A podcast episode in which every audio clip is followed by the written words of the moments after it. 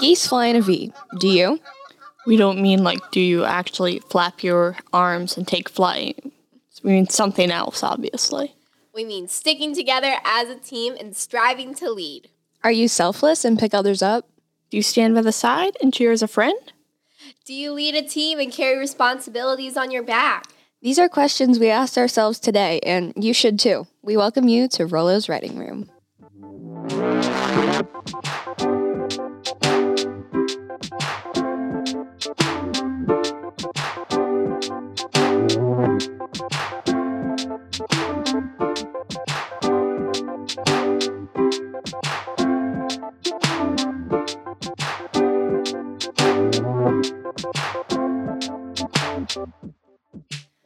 Welcome back, guys. It's Marissa, and my fun fact is I believe fall starts on September 1st, winter starts on December 1st, spring begins on March 1st, and summer begins on June 1st. Don't fight me on this. I strongly back my opinion. Hello there. My name is Abby, and I have at least 30 dead bugs in my bedroom. Don't worry, they're all in a glass case, okay?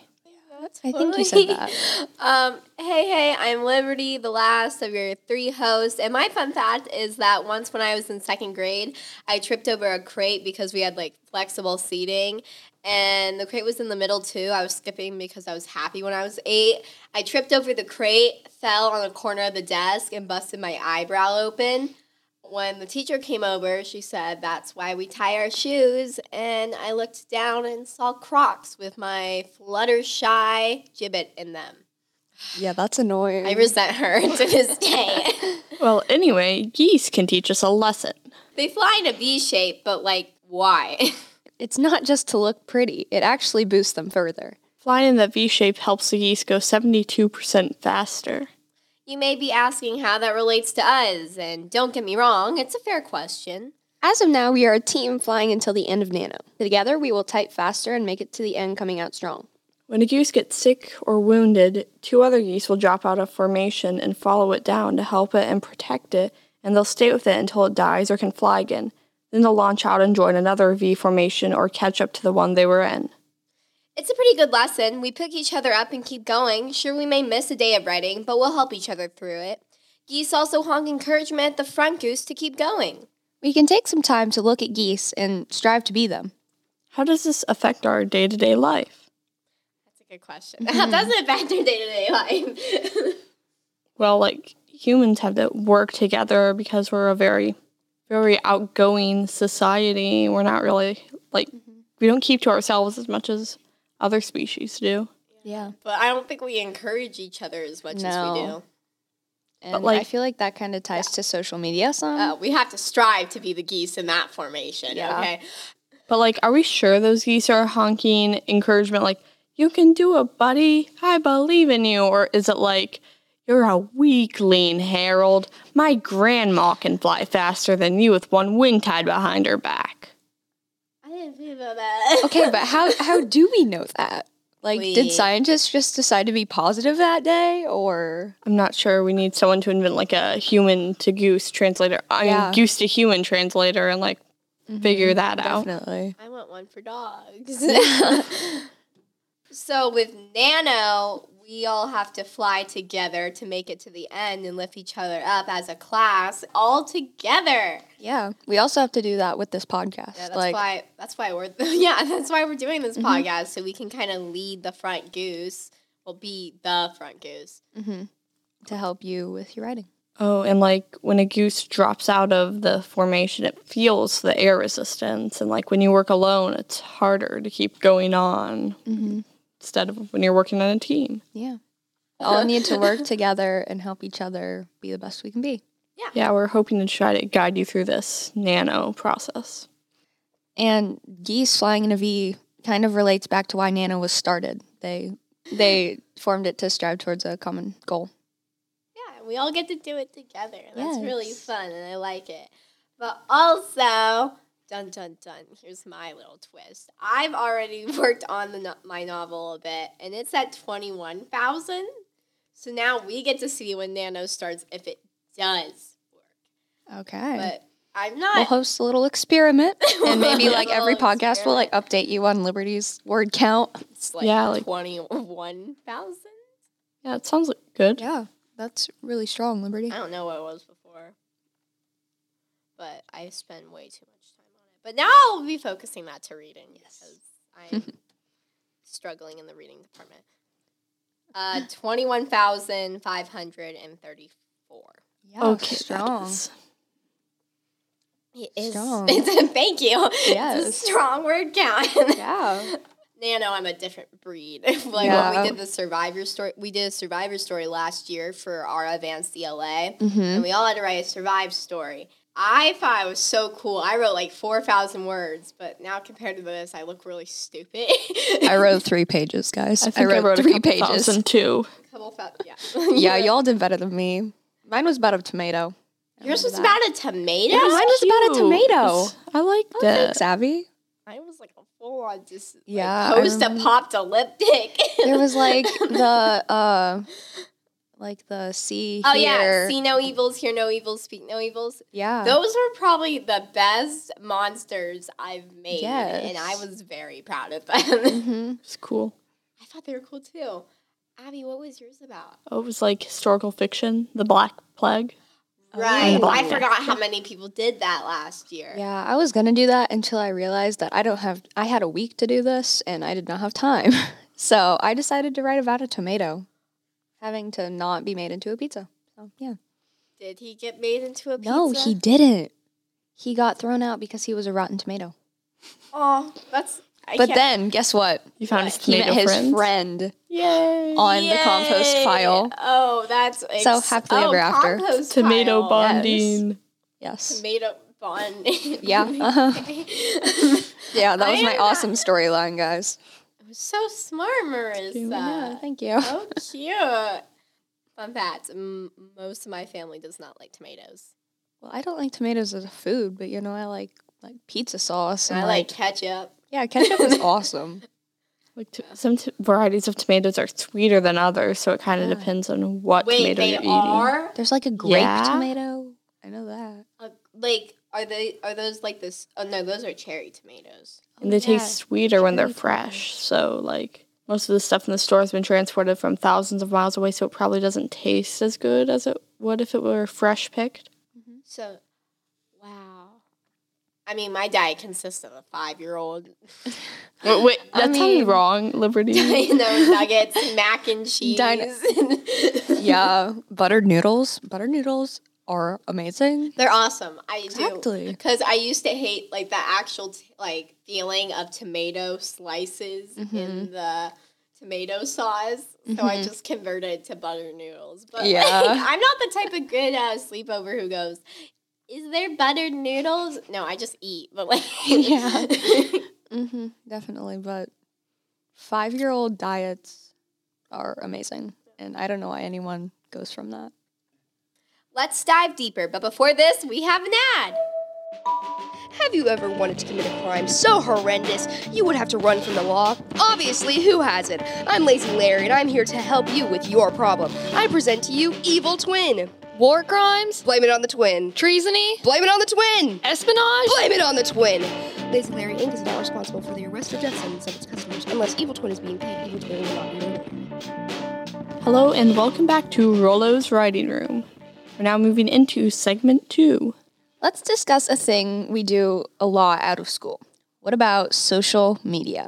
Most people our age spend hours upon hours on it. Is it positive? Is it not? Most of us find it a vital source that we need to check every day of every hour. But I think we don't. No. Right? Yeah, not really. I only have 2 social medias, and I barely use them. It's just Instagram and Snapchat. I have Pinterest, and that's it. Oh, Pinterest count? I have Pinterest, but I never, treat it as a social media. It's not, totally as much social media as others. Yeah, it's mostly to look at, recipes and Halloween costume ideas. Mm-hmm. Not me looking at wedding dresses on it, but, okay. But those are so pretty. Please. And then, prom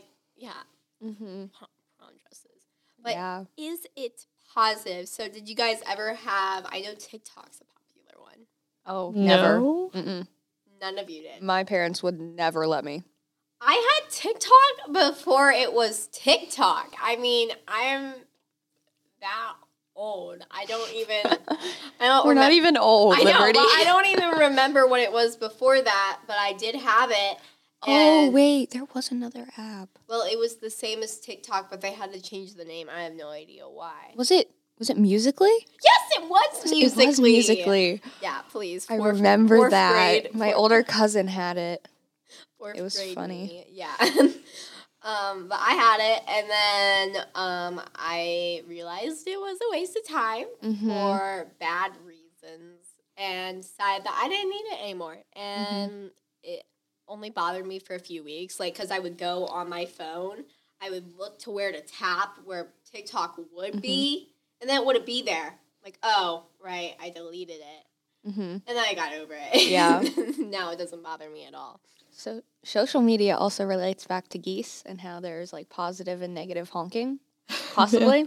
And, like, we don't need really a human-to-human translator here. Unless there's, like, languages, but we have that. No, we have a language translator. Unless you know, like, those people who post, like, comments and, like, that's so cute.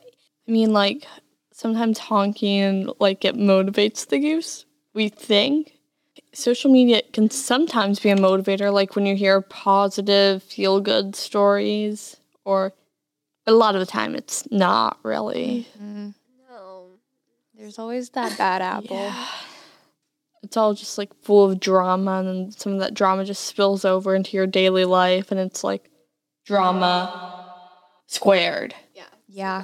Especially when you come to school, if you have this drama build up while you're at home, while you may be texting, or maybe you, like, posted a video, and it was a interesting drama-spilling one, and then you just go to school, and everybody just, like, hates. Yeah, you have to remember you see these people later, most likely. Yeah. Exactly. They're not going to, like, the thing with cyberbullying is people do it so much because they're behind a screen. Yeah. But the thing about school is you're going to meet them. Just remember, just because you're behind a screen, you're eventually going to see these people again. Okay, another thing. Do we feel left out that we're not in the group? Not at all whatsoever. Not really. Because once again, we pick it up from our classmates who do have it, but we just get the good part of it because we're not on it. We don't waste our time on it. Yeah. We're not involved in the discussion. Yeah, but we know what's going on. It's not like we're blind to it, which is what most kids probably fear about is, I am not going to know anything. All my friends are going to hate me. They're going to realize that I don't know nothing. But none of us have it, and we all have friends. I think somehow we're alive. Yeah, we're breathing just fine. And look, we get to do this, and it's awesome. It's so much fun. It's fun. Yeah, and, like, people can live without social media. We've lived without social media for thousands of years. And just in, like, the last, 20 years or so. Yeah. You got to look at it. You can't really miss what you don't have, and those people didn't have social media. And look, they are now doing just fine in this world. Fine. Since all three of us don't really use social media, what do you do with that time instead? Well, I read a lot, personally.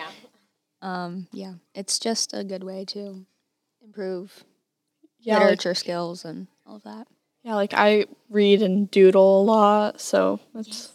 Yes. And Liberty, what do you do? Oh, here's the thing about me. I just watch shows on Peacock, and I know it's boring, but, like, I also read, and I do my homework because I always feel like I have some sort of schoolwork to do. And also, people usually use social media because they feel it's the only way to keep in touch with your friends and the people you know, but, like... You know, there's another form of communication that doesn't need Wi-Fi. It's called writing a letter. Nice, yeah. Dang, Abby, that was cool. And, you know, I'm guessing on all of your phones you have text messages. you know, that's another way to contact your friends. Does that count as social media? No, I mean, I don't think so. It's not really a connected network. Like, not everyone is seeing your texts. Mm-hmm. It's just, like, between maybe your parents or your very close friends. Yeah, I have Marissa's phone number. I do have Liberty's phone number. Yeah, we use it for show choir. Yeah. So thank you for tuning in to Rollo's Writing Room. Yeah. Next, we have Sage Wisdom. Enjoy! Do you smell popcorn? That's right. Sixth grade is having popcorn, and you're not. Are you mad? Better be. You want popcorn? Yes. That stinks. Better luck next time. Don't get your school popcorn today. Welcome to Sage Wisdom with your host, Sage. Today I'll be talking to Havyn. How you doing, Havyn? I'm doing lovely. How are you doing, Sage? I'm doing just fine. So today we're going to be talking to Havyn about books, nano, your opinions on writing, all the general info. Havyn, is there anything you want to get out of your system before we start? NaNoWriMo, it's exciting, but, like, I'm ready for it, but, like, not at the same time. It's a weird feeling. Yeah, that's a general feeling I feel like everybody has. Yeah. It's just will I be able to get 50,000 words? Because it sounds like a lot. It is. It is a lot, but it sounds a lot more intimidating than it is. Yeah. What are some ways that you find inspiration, like, that you're finding inspiration for your book? I went in, like, before, so I take some of those ideas and, like, kind of, like, recreate them in a way. I also ask, like, my mom mainly for help, too, which she's super helpful. And I also go on TikTok, which I search up writing prompts, and it gives me, like, these little things, and then I can make big things out of little things. Yeah. Like you said, you use some of your old things, and you turn them into better, or you combine them and you make them into a bigger thing. I think that technique works, like, really well for a lot of people, because sometimes I'll go back to something I wrote in fourth grade and I'll come back and I have an entire thing written out as a different idea, but it's so much better. It's spelled out better. It's just compiling your old work and turning it into something better is just a talent that I think it can turn out beautifully. Yeah. Do you have a general idea for your book? Right now I do, yes. So my thing is based off of another character in a show I've seen before, and I feel so bad because I'm giving this girl so much trauma, but it fits with the story. So the girl's name is going to be Jessica Rue, and she's going to be a doctor, but has had a hard time because her mother left her at, like, a fire station when she was young, and they went into, like, foster care and was in these super abusive homes and, like, and started living in her car at, like, 17. She's going through it. Oh, it gets worse. Oh, Lord. And she falls in love with this guy, but then he turns out to be super abusive and manipulative.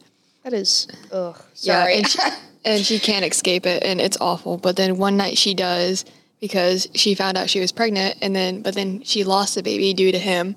Oh, Lord. So she left that night and stuff and went to, like, this, like, little refugee area with women who went through similar situations. So it's very, like, sad, I guess, but, like, I feel better for her. And she starts going to therapy, too, and gets a job as an intern at a hospital. And then, like, she finds a new love, too, and he's awesome, and he's super supportive and awesome. One day, the ex comes back to her hospital that she works at and files for a divorce for her and the husband. And he tries to attack her at one point, too, and her new boyfriend knocks him out and stuff. Oh. And then, yeah. Lord. And when he wakes up again, he tries to attack the one girl, but's in restraints, and so he falls and hits his head and is now brain dead. Bro. And she's still legally, like, his, like, guardian, I guess, in a way. Like, marriage, it's the... Yeah. You get the choice. Yeah. And she decides she's going to unplug him and donate his organs. And then her and her boyfriend will eventually get married and stuff. And she finds out she's going to be pregnant. The dad is going to die. Bro. This is an emotional roller coaster. Yeah. That brings me back on the topic from last time, grief. This is kind of related to it, like trauma. A lot of times, I use that term a lot, but a lot of times, before the book started, they've had a history, and that's where the trauma stems from. But there's a bunch of different ways that you can tell the backstory of a character from the character's perspective, or it's slowly announced. Like, I love when books do a slow reveal. Like, you have to piece it together yourself, and eventually it's like a, oh my, what? Like, yeah, it's hard to describe. I don't like it when it doesn't make sense. It, yeah. Like, it's a build-up for, huh? Like, it's one of those moments. Because with trauma, it's, this character doesn't like this certain, like, the antagonist for this reason because of something they dealt with in the past. Like, it just, it all wraps together, if that makes sense. It does. But is there, like, a certain way you're thinking of telling her backstory, or where is she starting off in the book? Where is the book starting? I haven't made it official, but I've had the idea of my main character, Jessie, her being on her, like, deathbed and telling her daughter, Sadie, the story of, like... Oh, that is so good. Yeah, and then, like, that's how it could, like, start, and then the ending could be, like, when she dies, and then have, like, another book even, and have, like, Sadie's point of view or whatever. That is a really good setup. So, I have another idea of another talking point, if you will.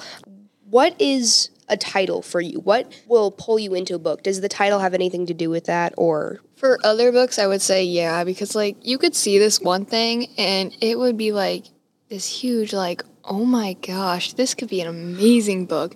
And you read it and it's, like, even better than what you're expecting, and it's like, oh my gosh, it's awesome. I think for me personally, I think I said this in the last episode, but I'm a songwriter, and a lot of the time I will create a song based off a title I come up with. It just, for me, it helps spread creativity. Like, a very basic thing could just be, like, a novel out of nowhere. Yeah, exactly. Like, think about it. Stephen King, he obviously came up with the name after he wrote the book, but it was it, and that's it, and that's it, literally. Whoa. But sometimes it's maybe just the name Stephen King and just it. What could this consist of? Yeah, like it's all, you look at the book, you read the summary, that's what pulls you in. Mm-hmm. What makes a book appealing to you? What, like, attracts you to the book? That sounded weird. A lot of things. Usually it's, like, just, like, how, like, they word it, too. That could be a huge thing. In the summary, when you're wording things, you can, like, explain something, but then you could go into, like, get rid of this detail but add another detail. But then you could also, like, throw it off, but, like, then it, like, still adds together, if that makes sense. Well, it's like a plot twist that kind of pulls you in to read the book itself. Because it's, when you're writing, like, say an essay for school, you have to get the hook. And the hook for a book, I'm spitting bars here, is the summary on the back, or maybe even the title, maybe just the cover art. It's all up to the reader. And that's why, sometimes, for me, that's why being an author is just so... How do you do that? Like, yeah, exactly. It consists of so, like, knowing your audience well enough, knowing how to draw someone in perfectly and not make them run away within the first 5 words. Like, there's so much that goes into that. Yeah. That's a good question. What are some of, like, the ideas that you had in the past that just, like, never worked out? I have a lot. And what are some reasons why they didn't work out? This one idea, I've had that for so long. Like, there's this detective, and he's hunting down this one guy that kills at night.